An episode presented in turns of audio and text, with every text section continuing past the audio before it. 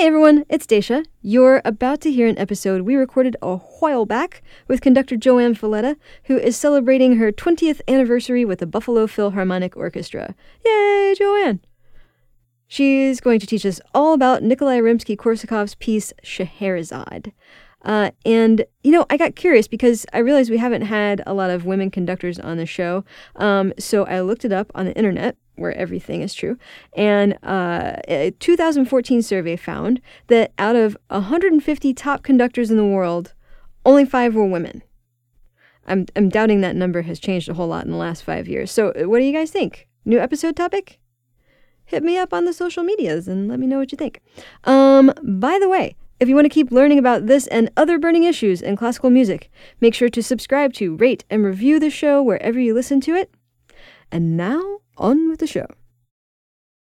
There's a rumor going around that classical music can be hoity toity. But here in the classical classroom, we beg to differ. Beethoven 5.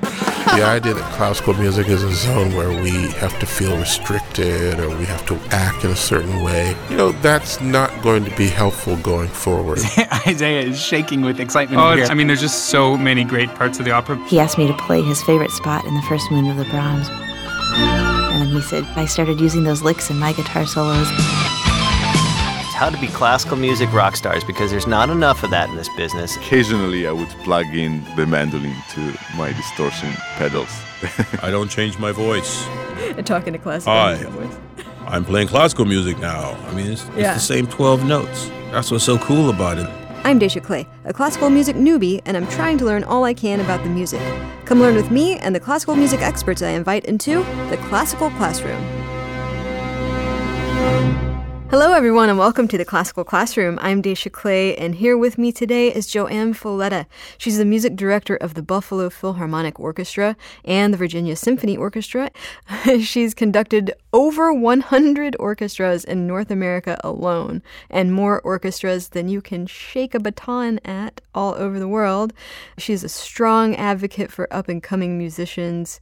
Her conducting is featured on numerous recordings, including the one you're going to be hearing throughout our show today, and her latest CD with the Buff- Buffalo Philharmonic called Built for Buffalo just came out.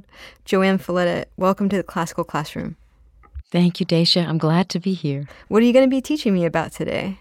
Well, one of my favorite pieces. This is a piece I've loved since I was a child, and I hope you're going to love it too. It's a piece by Rimsky-Korsakov called Scheherazade, oh, and yeah. uh, as the name suggests, it's uh, based upon the character from the uh, fairy tale book of Thousand and One Nights. Yeah, well, I and I want to I want to talk about that because I I love that. I guess I don't know what to call it, a collection of stories, but We've never talked about Rimsky Korsakov on the show, and, and I have absolutely no frame of reference for him as a composer. Can you tell us sure. a little bit about him and sure. why he has two last names? Well, that I can't answer. I've only just known him as Rimsky, Nikolai Rimsky-Korsakov. So, uh, but a Russian composer from the Romantic period, late 19th century. He wrote this piece in 1888. Um, he's considered one of the greatest orchestrators of all time. And that's like saying uh, someone has the greatest sense of color in the music world. He's able to mix instruments together in a way that no one else could. It's dazzling. I mean, the effects he gets with the orchestra. And that's uh, one of his hallmarks. It's extraordinary music. And uh, an interesting thing about him, too, is that he was a sailor. He had another life as a sailor. Whoa. And, and traveling the world by ship uh, gave him a very special interest in in uh, different places. So he was very intrigued by the Far East, oh, and I think that's cool. what inspired him to write this. Ah, yeah. I was gonna I was gonna ask like why would uh, someone who's you know with a clearly Russian name have all of these Middle Eastern flavors and inspirations. Um, well, you know, it was partly his traveling, but I think that that book was so famous, Thousand and One Nights. It was actually written down in the ninth century. I mean, just like this compendium wow. of legends and fairy tales. But in the 18th century, it had been translated into other languages for the first time. Mm-hmm. And once Europe started to read these stories, they were entranced. I mean, they just, this is music uh, based on these stories that transports you as they do to a land of enchantment and Mm-hmm. they're stories of imagination and striking imagery they're uh, marvels of color and drama and love and magic these really alluring tales and they appeal to everyone uh, everyone reading them in their own language just fell in love with them and one of the most wonderful aspects of these stories is that um, the they empower the oppressed. You know, the people who who have the sort of least chance to succeed at the end do succeed, maybe through the power of magic or magic of this thousand and one nights. And so they were extremely appealing to uh, people reading them, and I'm sure Rimsky-Korsakov felt the same way. It just was wonderful. Well, speaking of those who are least uh, likely to succeed succeeding, we should talk about Scheherazade specifically, who kind of frames Yes. this whole group of stories. Well, she about that? she's the hero of the story, and you know it's it's kind of amazing that in the um, Persian world, I mean, where women really weren't very powerful, uh, she is the one who saves her country and and uh, changes uh, the um, caliph into someone who no longer is killing people and completely brings an end to his reign of terror. she saves herself too. She saves herself too, and she, that's that's the whole premise Yes, right is that she is trying to um he has like a different woman every night essentially Well, yes, you know that the the story is that the caliph was deceived by his first wife, and he's never forgiven women. So he's decided to marry a new wife every day, and then kill her in the next the next morning. And you can imagine, I mean, the chief courtier who's supposed to be supplying these women is distraught and the whole the whole country the kingdom is distraught i mean this is awful or they're losing all of these young beautiful wonderful young women mm-hmm. so the daughter of the courtier Scheherazade, who's a, must be a very feisty young woman, mm-hmm. tells her father, "Send me next time." And of course, he resists. He said, "No, no, no, never." She said, "No, no, send me because maybe I can stop this." But I think it's it's astonishing that, in given the patriarchal nature of the culture, the uh-huh. Persian culture, that she assumes the key role and she does save herself and she saves her country by telling stories that are so Yes. engaging that he he keeps going well what happened next I know, but you know, she's very wise. She's always um, very careful to stop at a particularly good spot. And she tells him, "Oh, my husband, uh, let's. I'll continue tomorrow. It's late now." And he probably said the first night, "Well, okay, one more day, and then I'll find out what happens." But she spins these stories for a thousand and one nights. And that's where the title comes from. She just keeps telling him more and more wonderful stories, fairy tales. And she is also very clever because she makes him the hero of some of them too. I mean, she fashions a person that's just like him, who's the hero. So, so um, uh, you can imagine that this was something that it ignited Rimsky-Korsakov's imagination Yeah. about creating a piece of music that would would tell the story. So uh, do you think you had talked about how when these stories came over to Europe people were were just gaga about them Yeah. was that perhaps why he wanted to, was was it born out of that um, sort of popularity and excitement that that he was maybe inspired to do this I think so. I, I'm sure that played a major role. I mean, he knew how much people love this, and actually, in the, at this time, the the late 19th century, people were really interested in the Far East. It had had a kind of special mystery. Um, and even today, it seems like a mysterious place in many ways. But then, in the, the 19th century, it was kind of a land of enchantment, a shimmering, magical place that n- very few people had ever seen, but um, they imagined how, how wonderful it was. There's this little poem that I think is so beautiful, written by Tristan Klingsor at that time. He talks about Asia. Asia, Asia, Asia, old wonderland of fairy tales, where fantasy sleeps like an empress in her mysterious forest. I think that's how people thought about Asia. That Yeah. wild things, wonderful things, magical things could happen there. Not like their life in a little town in Europe, you know, Yeah. working away. And um, they just loved it. And of course, you know, the the fact that uh, it was the poor people who who were were able to succeed in, in these fairy tales really appealed to them. And um, then Rimsky went with it. it fed that sense of mystery about about this part of the world that must have seemed so you know without things like the internet and It must have just created Yeah. this this incredible place in, in their in their minds. Right. So Well- they imagined that almost anything could happen in Yeah. this this wonderful place that they would never see in reality, but they could dream about it. Yeah. Well, let's let's get to the music, and you can walk me through Yes. it. Where, where should we start? Well, you know, first with the character of Scheherazade and the Sultan or the Caliph, uh, Scheherazade, uh, people as they listen will will notice is the uh, the violin always the solo violin. The concertmaster tells that story, but the piece opens up with the character of the Caliph, and uh, he's very strong and he's very angry and he's very powerful. You know, he's not he's not a, a warm and friendly man. So right at the beginning, we hear his character in the music, and here it is. Okay.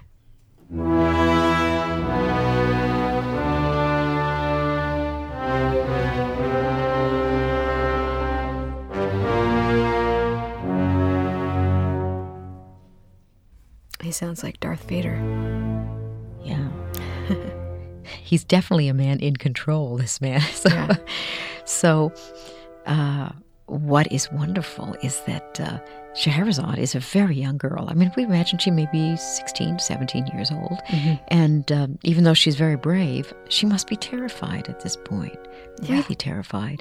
And she starts to tell her story once upon a time. And here she is. And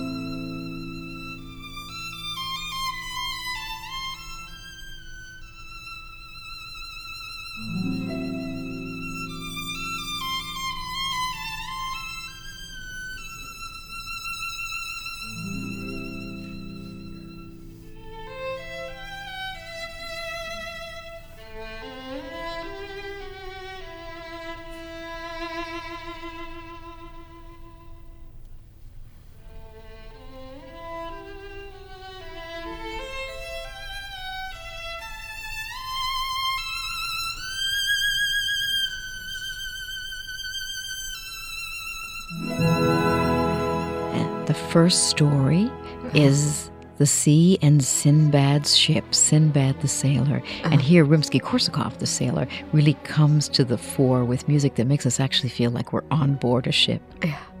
Do, do you know if he ever like took a trip to the part of the world where the story these stories took place? Oh, he did. He definitely did. He w- he went all over the world. In fact, we, we in Buffalo are very, very proud that he actually came to Niagara Falls, which is very close to us. Oh, wow. So he was a world traveler, and um, and he knew what it felt like to be on a ship. I mean, he loved to sail, Yeah. and you get the feeling as you listen to this music here that that you can just feel the swell of the waves and the motion of the ship. Mm-hmm. Oh yeah, you can hear it.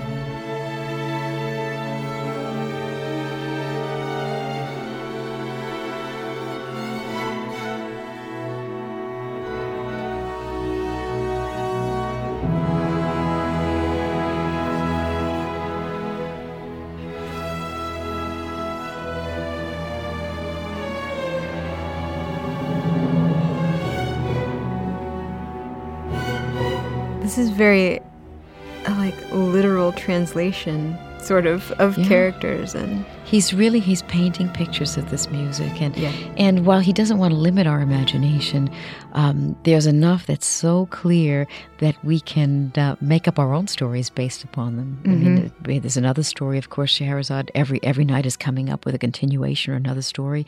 Um, you'll hear now different characters represented by the instruments, by the bassoon, the oboe, the violins. okay.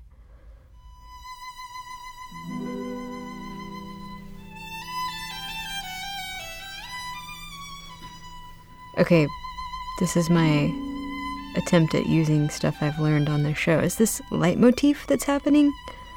Yes, you could absolutely say that. This is Okay. Scheherazade's motto. This is her leitmotif. Yeah. uh, and it's her beginning another story. That's how she always begins Uh, the story. okay, I see. All right. Now here's different characters. The bassoon is a character in the tale. I mean, we could make it up ourselves, um, and the other instruments then take over the, the story.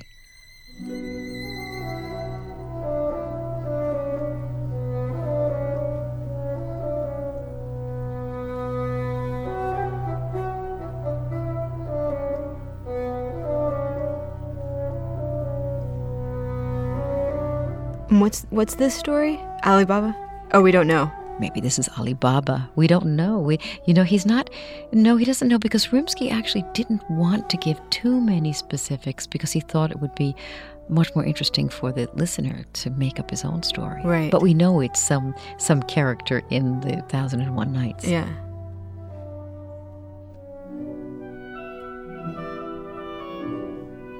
Another character comes in, the oboe.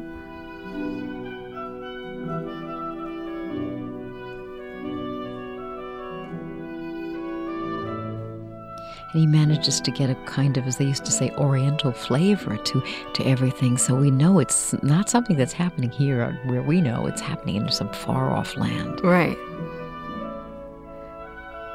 Can you talk about the instrumentation? You mentioned that he was masterful he was, at using yeah. instruments. He he was the supreme master of orchestration. I mean, he knew how to use the instruments, how to make them sound great, how to use them in, in ways that really brought them out to the out to the fore of the orchestra, so that that we hear the oboe solo, we hear the bassoon solo, we hear the violins. They glitter. I mean, he creates a kind of tapestry that's shining and and uh, and uh, evocative and glittering, which a lot of composers didn't do, uh, but he's he is using all of his skill in creating this this um, painting for us.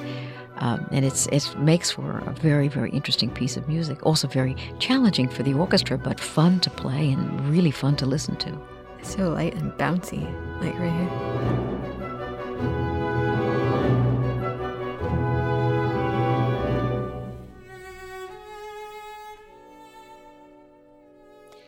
Then you know he's in the the next example. He's telling yet another story. Uh, she's telling him another story, Scheherazade, the story of the prince and the princess, and this is a, a love a love story where they they find each other and fall in love and then are separated and then finally get back together again. So you can hear very clearly the two characters in in the next excerpt. Mm-hmm.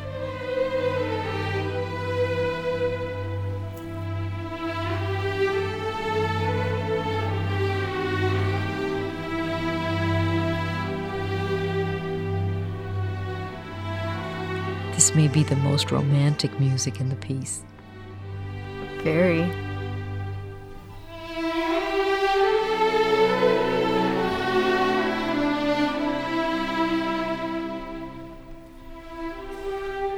He's working those strings. Oh, yeah. now, he was a violinist himself, I think, so he really oh. knew how to write for the violin. Cool. Has the, the theme of the prince, and then he's answered by the theme of the princess.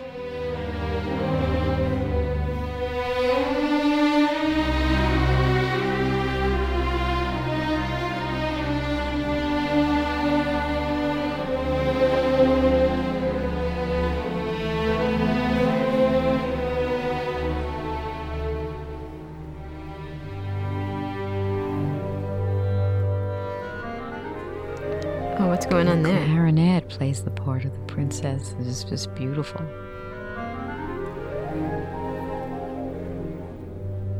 Oh, that's great orchestration. I mean, he just just is astonishingly gifted at that. He's everything is so. Uh, I'm not sure what the technical term is, but it's very uh, mellifluous. Everything flows. Yes. It's very ornate, but it's very yeah you're absolutely right. It flows forward. I mean, he's giving us a wonderful uh, music with presence and and, and impetus, and t- taking us along with them, you know, on the story. Mm-hmm. But every detail is polished too, and, mm-hmm. and just sheerly beautiful. So, so sort of gentle and complex at yeah, the same time. Yeah. And he just called this the Prince and the Princess, and left it to, you know, our own uh, very fertile imaginations to, to think about, you know, their story. I like that he gives the listener sort of space and credit, you know, yes. like uh, sort of um, honors the intelligence of the listener and allows them to fill in you that know, space. At first, he had titles for the four movements, and then he requested that in the in the publication that the titles not be put in there because he wanted people to be free. And I think you right. were absolutely right. He had a lot of respect for the audience's uh, intelligence and imagination and, and wanted them to, to be free. Yeah. That's very uh, cool. Uh, now, the, the, the next track, um, so again, we're seeing the Sultan and Scheherazade together. The Sultan is still angry. You know, we, we, we get a little worried too. The Sultan still seems in a bad mood, and he's still, you know, uh, kind of fussing about. And Scheherazade is also anxious too because she's worried. I mean, she's not. She's trying to soothe him. So we'll listen to this track. We can hear the two of them.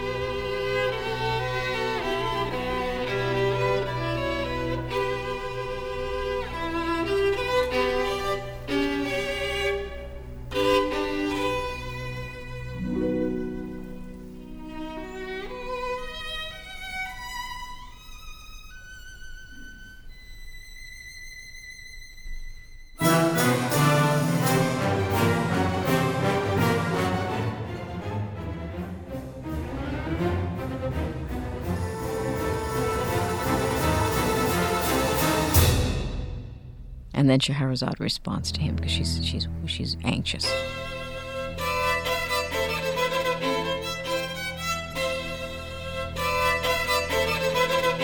It's wonderful how he gets different moods in her leitmotif, as you said. It's uh, the same music mostly, but it's it sounds quite different. What is that technique that the is it a violinist uh, Yeah. that they're using where they're bowing two strings at the same time? Yeah, double and triple stops. That, that's very perceptive. They're they're actually playing uh, two or three notes at once, which is quite difficult on the violin. But as you heard there, it's it's very impressive. I mean, it's very very exciting to hear that. Yeah, that is the coolest technique. Yeah, It just yeah, gets so much flavor. It's very exciting. Yeah.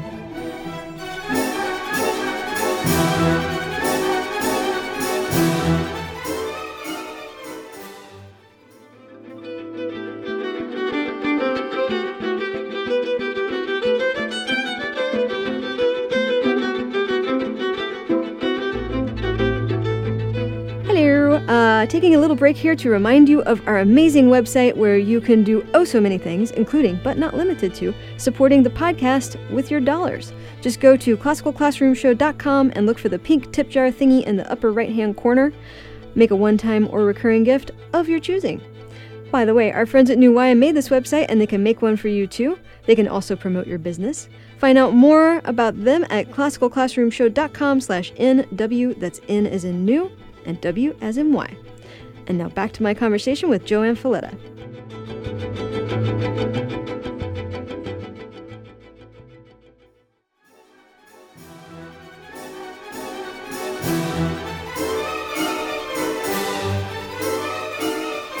Now, in the final movement, again, we're sort of in the middle of some, you know, frenetic activity. We, you know, it sounds like a chase scene. We don't know what's going on, but we know somebody's in danger and something is about to happen. Yeah. And, and um, then towards the end of it, I mean, Sinbad's a character in this last movement. Um, his ship is caught in a storm, and again, we feel it's tossed about by the waves. It's you know really dangerous.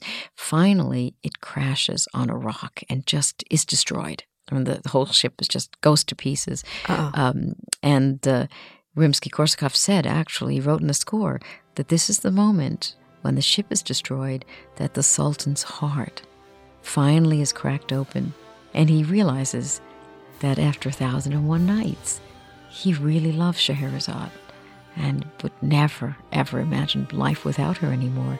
Wow. So it's the kind of um, metaphor, I guess, this this the big moment when the ship crashes, um, that finally the the Sultan is able to let go of his anger forever, and uh, a climactic moment at the end of the fourth movement. His resolve has cracked.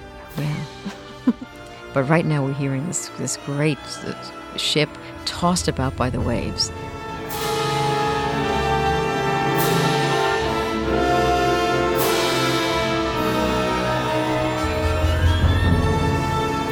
Huge waves, you can tell from his writing.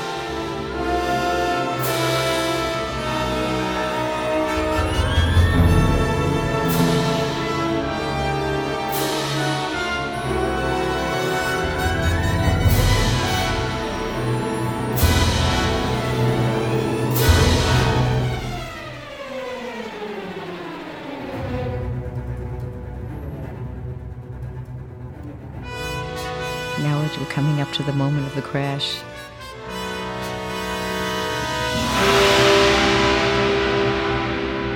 There it is. The ship goes to pieces on the rocks. but everything quiets down as if the Sultan has a moment of an epiphany.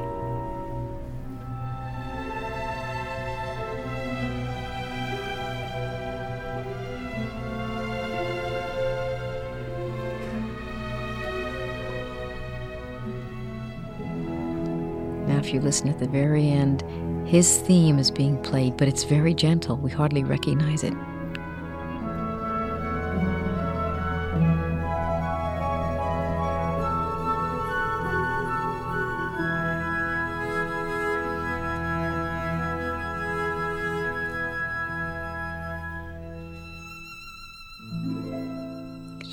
Scheherazade is happy now. This is her final little song.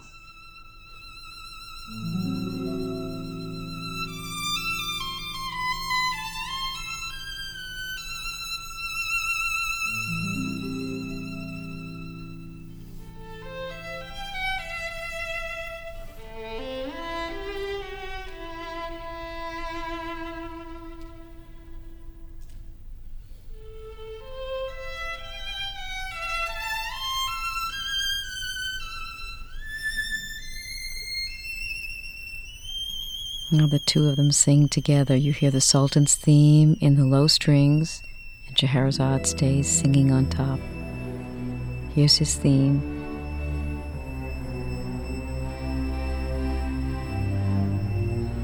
It's very gentle now.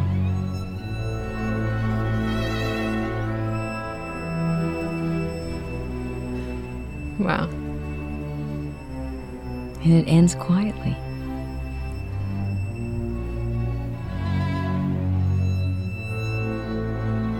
Scheherazade singing to the very end.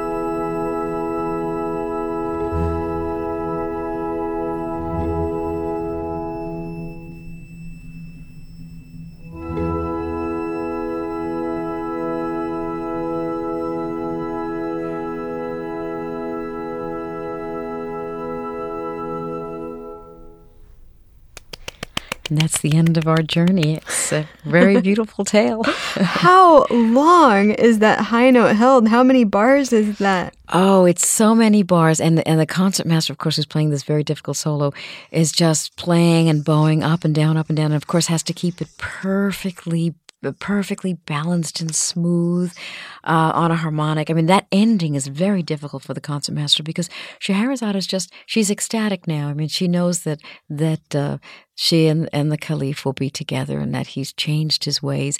And she's singing in the highest register. I mean, she's just floating with joy. And uh, Rimsky writes it beautifully for the for the violin, but very difficult. The piece is filled with difficult things for the orchestra, but um, difficult in a way that it's deeply satisfying to play, a lot of fun to play, and just filled with color and drama. You really feel in the orchestra as you're acting out a play, a Yeah. play without words. Yeah, is that is that what led you to? You've been conducting uh, the Buffalo Philharmonic since '99. Is that Mhm. right? And That's right. what what led you to want to record this piece? Is it just that that it's fun? Exactly, Yeah. exactly. I mean, first of all, it was a piece I knew from from a, for a long time, and I really loved it. It was a story that appealed to me as a child. But what I really wanted to record it, for the reason is that it it was able to show the Buffalo Philharmonic players as all as great soloists, as great individual musicians, and as a great orchestra together.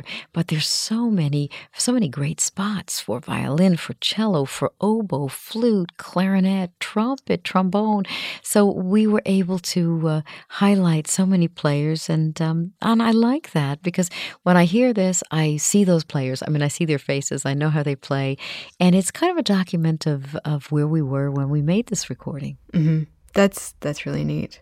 It's I love it. I love it. That was that was so much fun to go through. I was just smiling the Well, whole time. thank you. know, I'm I'm always fun to it's fun for me to talk about a piece like this, and you know, music can take you to wonderful places that uh, that are really in your mind. And it, the wonderful thing too, Daisha, is that everybody goes someplace different. I mean, the music is not limiting. Yeah. you go to a place that you find, and uh, you know, only only you can take yourself there with music. But but the composer leaves a lot of space to find your own way to your own special island, let's say.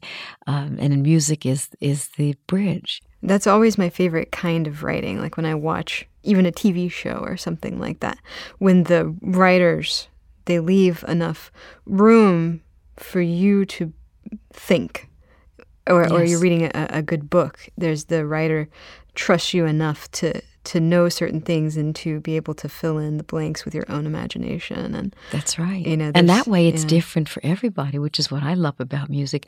Uh, since it's not so specific, Mm-hmm. um, people get different things from different pieces, and uh, and it and they're the only ones who can tell their own story. Yeah. And that that's a beautiful thing about something like music that is not uh, not it's not wordy. It's not filled with words and descriptions. The descriptions are are uh, just the beautiful sound around you. Well, speaking of stories, um, before we go, uh, we're we're recording this episode right at the end of Women's History Month, and I, I feel like I would be remiss not to ask you about your story, and your experience as a female conductor, which is unfortunately, I think, still sort of a rare thing, isn't it? Uh, and- You know, it is still still kind of rare, and I'm I, I'm really kind of surprised about that. I have to tell you, because when I was starting out, I thought, why now there would be just as many women on the podium as men, but it hasn't happened, and it's a, you know, classical music is a conservative conservative art form. But I feel very lucky. I fell in love with the orchestra when I was about nine years old, and I decided then I had to be a conductor because I wanted to be in the middle of that group. I wanted to be in the middle of that sound. I wanted to be, in a way, a catalyst or somebody who would help all these musicians come together and create something extraordinary. So that's what I wanted to do. And I just persisted and, and I didn't realize that really when I was studying, there weren't many women on the podium at all. And um, I just didn't know that. And my parents were not musicians. They didn't know either. And the first I heard of it was when I was 18 and I went to the conservatory.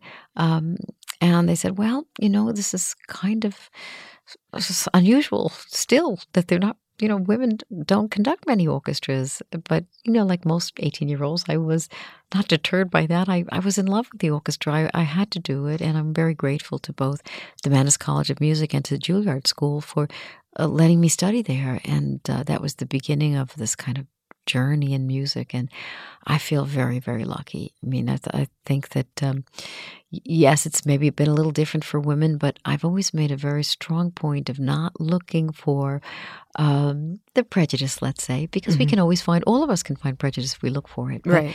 but to be focused on the the great privilege of being involved in this kind of of uh, of heritage that we have the symphony orchestra Mhm. I think that's a wonderful attitude. I mean, I think that that you know, like you said, if you look for prejudice, sure you're going to find it.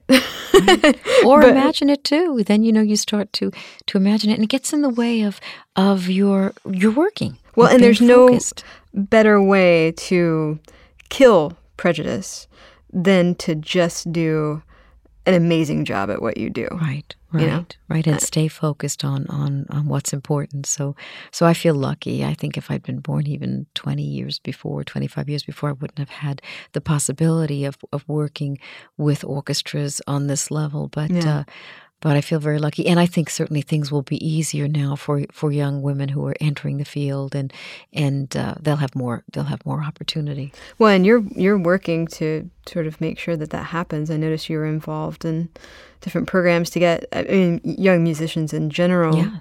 um, absolutely, absolutely. I mean, and to keep to keep encouraging young musicians and to keep music in our culture, classical music in our culture, because it's so it is so inspiring. It brings people together, and it keeps us focused on on on what's beautiful in the world, and that's very important. Very. I, I completely agree.